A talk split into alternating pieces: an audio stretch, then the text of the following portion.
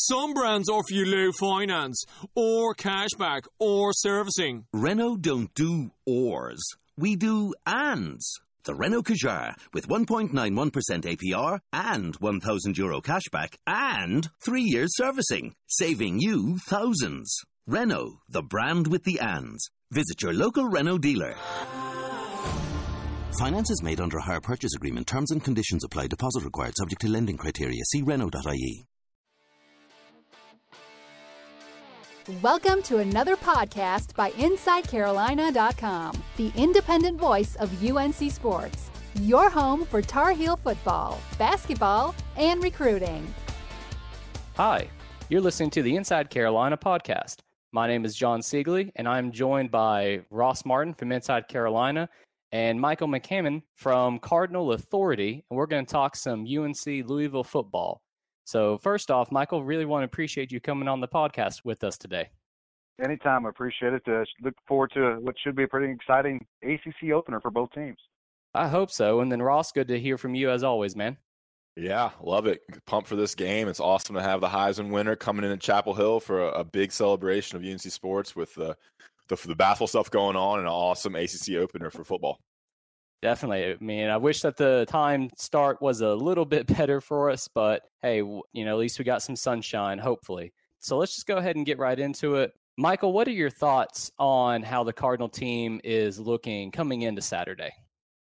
Uh, well, it was clearly very much documented how Louisville ended the season. You know, last year, you know, when as they were preparing for their final two games of the regular season as well as bowl season, they were still entertaining thoughts of potentially getting into the, one of those four spots in the college football uh, playoff, and then uh, then they just hit the wall. They went down to Houston, who really exposed an, an offensive line that had some weaknesses. We're starting to get, I think, a little worn down as the season went on, and they were really losing a lot of confidence. And and from that, they hit that three-game skid against Houston, an unbelievably not expected loss at home to close out the regular season to Kentucky, where you know turnovers contributed as well, and then just really kind of you know you know fell apart in their bowl game against LSU.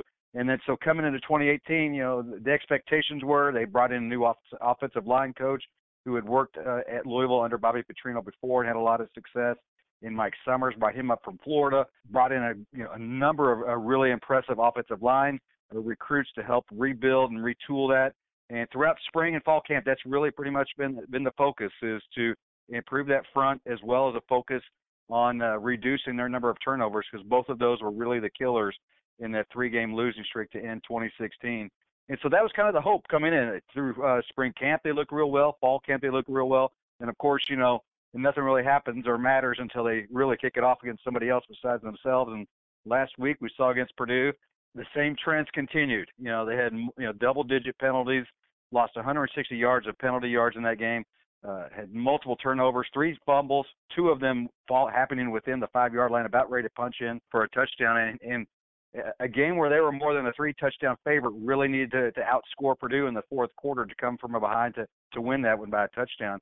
And really, it went down to you know just the, the final two minutes of the ball game. So while the expectations were extremely high, like they were you know early and midseason last year before the last skid, with the with that performance against Purdue, yes, it was a win, which they always say a win is a win you know, even though you know you get those number of penalties and you see those turnovers again, and those same concerns and question marks start to pop up. So, looking at it, you know, this game against North Carolina, I think is going to be very telling.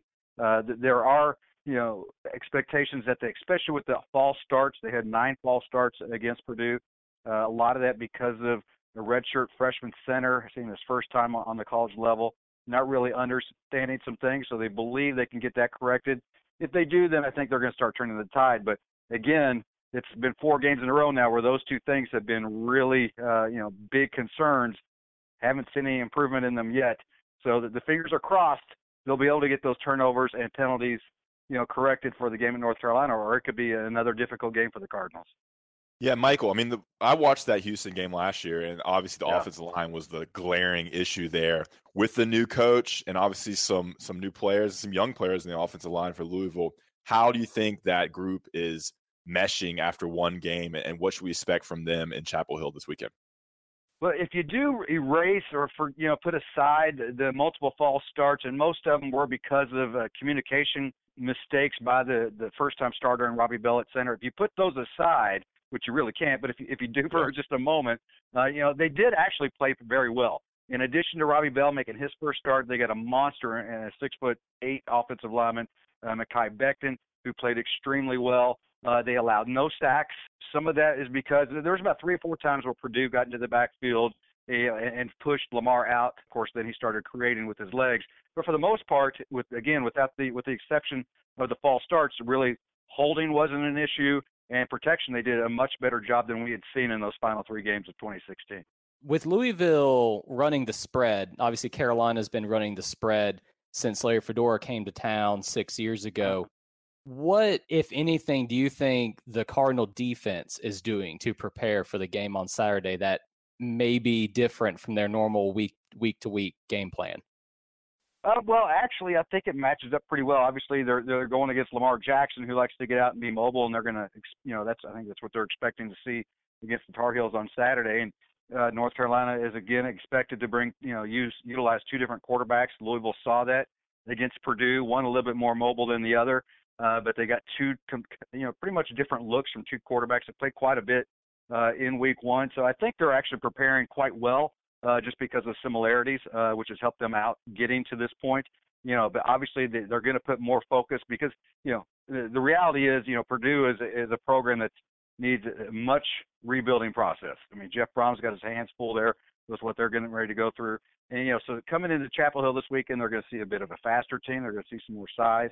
So I think that the focus there is going to be make sure you keep your guys uh, in front of them. You know, they like to use the nickel, and and because of that, I think they'll have some guys that are kind of you know probably spying a little bit on what the quarterback's going to do, depending on which guy is in there, and you know sometimes coming up to the line and sometimes dropping back in pass coverage.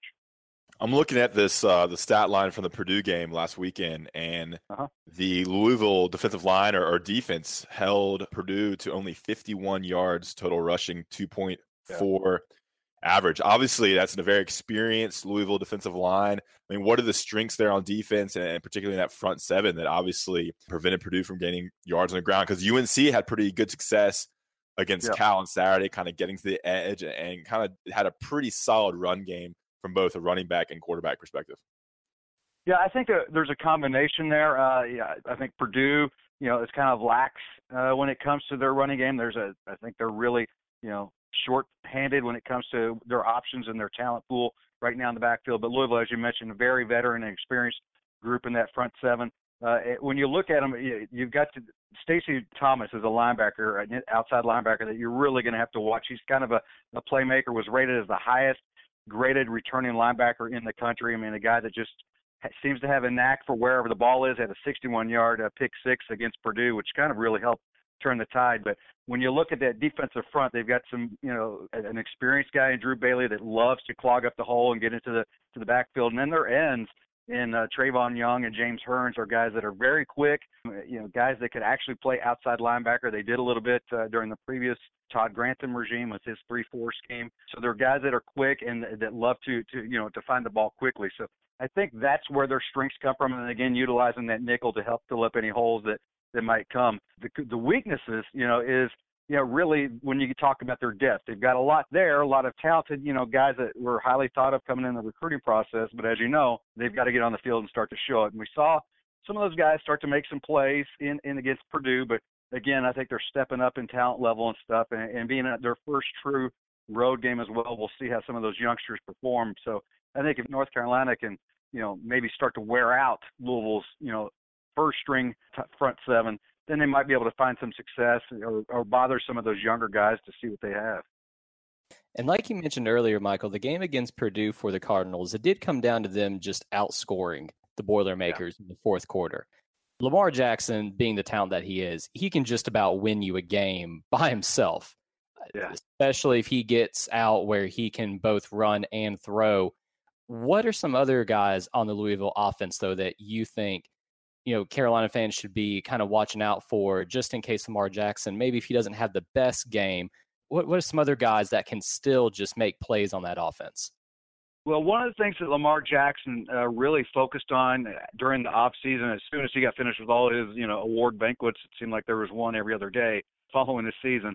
But once he got wrapped up with those, he really started focusing on you know, more of a, you know, quote unquote typical quarterback areas, you know, learning his his reads a lot better, winning learning when to, you know, get rid of the ball and not take a sack and those type of things.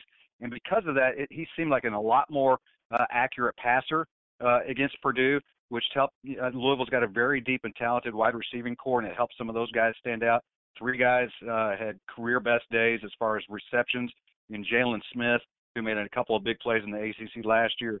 Seth Dawkins, who's kind of, if you remember, DeVante Parker, who's now with the Miami Dolphins, kind of a similar body.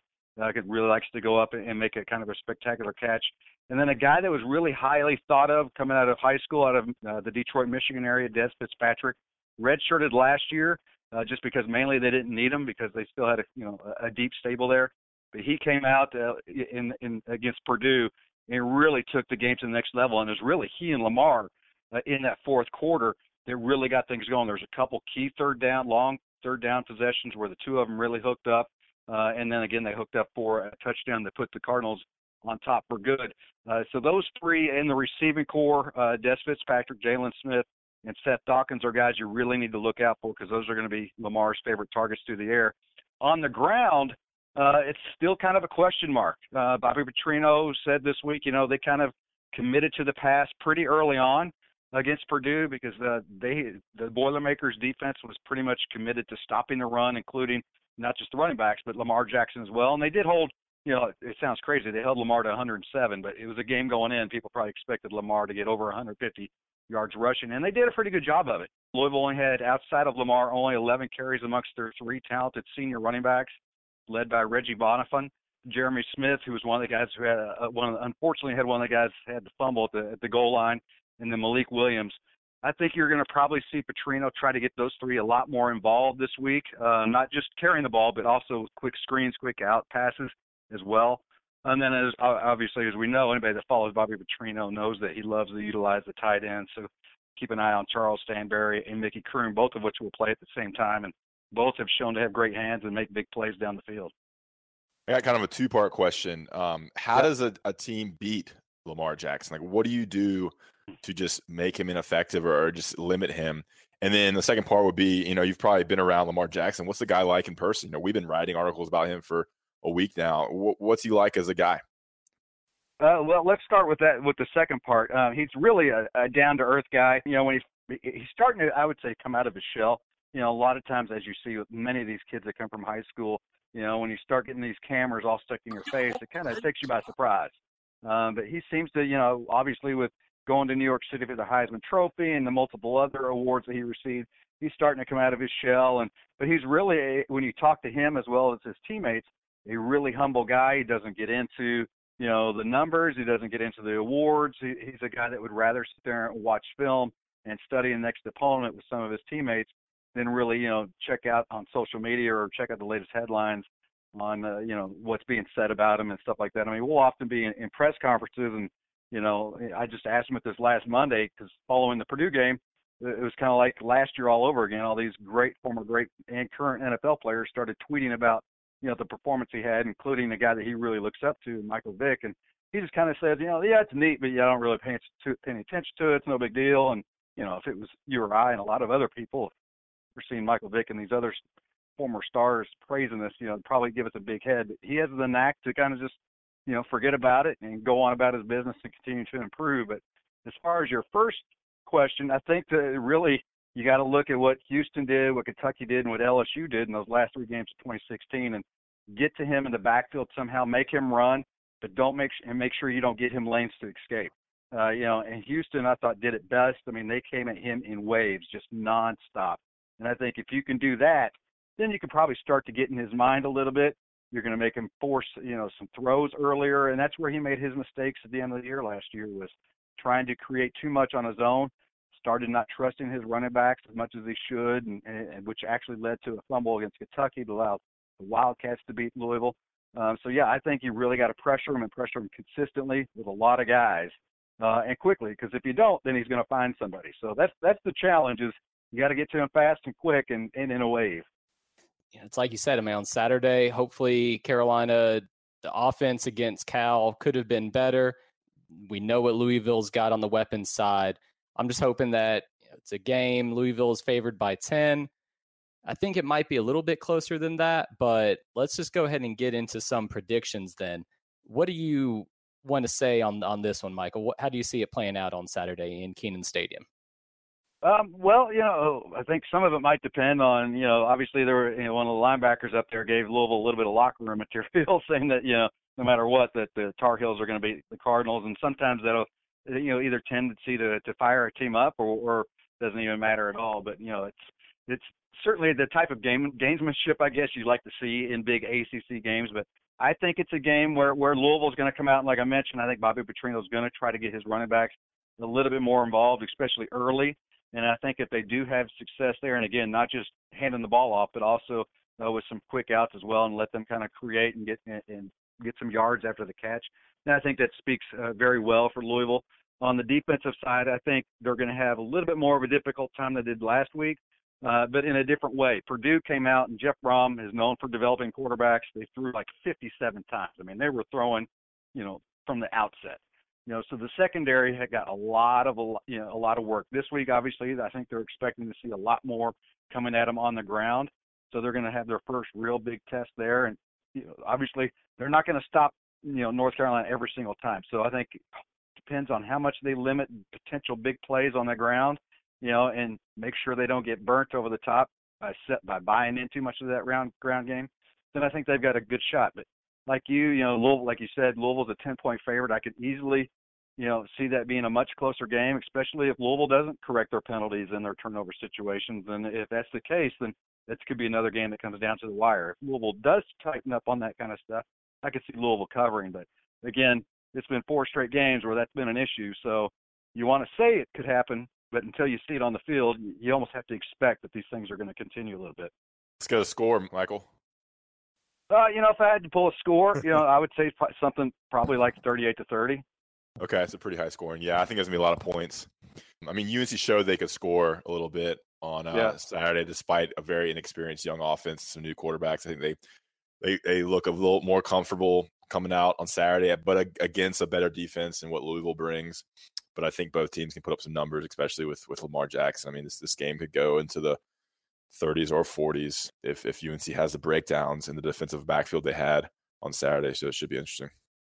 Yeah, I think it. I think it will come down to turnovers. You know, again, if Louisville can can limit theirs, um, and I do look at that Purdue game. A couple of them, like the first one they had was kind of an exchange issue with a guy who was playing fullback for the first time. So you hope that issue will alleviate itself. Another one came from a wide receiver who just really never ever fumbles. So I can't anticipate him doing the same thing again. And the running back Jeremy Smith who fumbled. not sure we're gonna how much we will see him because he's been one of the guys you know during that stretch last year that had a you know the knack of, of putting the ball on the carpet. So I'm not sure how much action he'll see. So I think if Louisville does limit them and maybe can create, because even though they turned the ball over three times, they actually came out against Purdue on plus one on the turnover margin.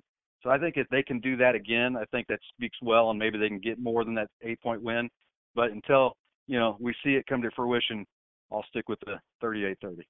Now we can't we can't let uh, Michael be the only one on the hook here, Ross. Let's get a score from you too, buddy. Uh, let's go. Um, we'll go Louisville uh, 40, and we'll go Heels uh, 28.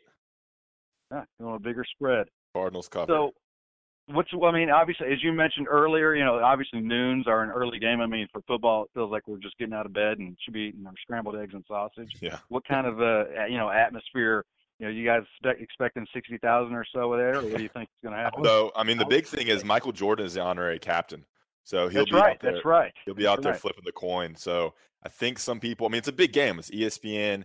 It's the Heisman winner um, coming into town. It's a big ACC opponent. It's a top twenty-five game opponent, and you got Michael Jordan there. So, I think you'll see more people in their seats for a twelve kick than usual in Chapel Hill. Chapel Hill is a sleepy town. People like to, you know, have some libations before they get into the stadium and tailgate a little yeah, longer. Yeah. But I think you'll see a little bit more because of that. And then at halftime, they're honoring the 2017 national championship basketball team.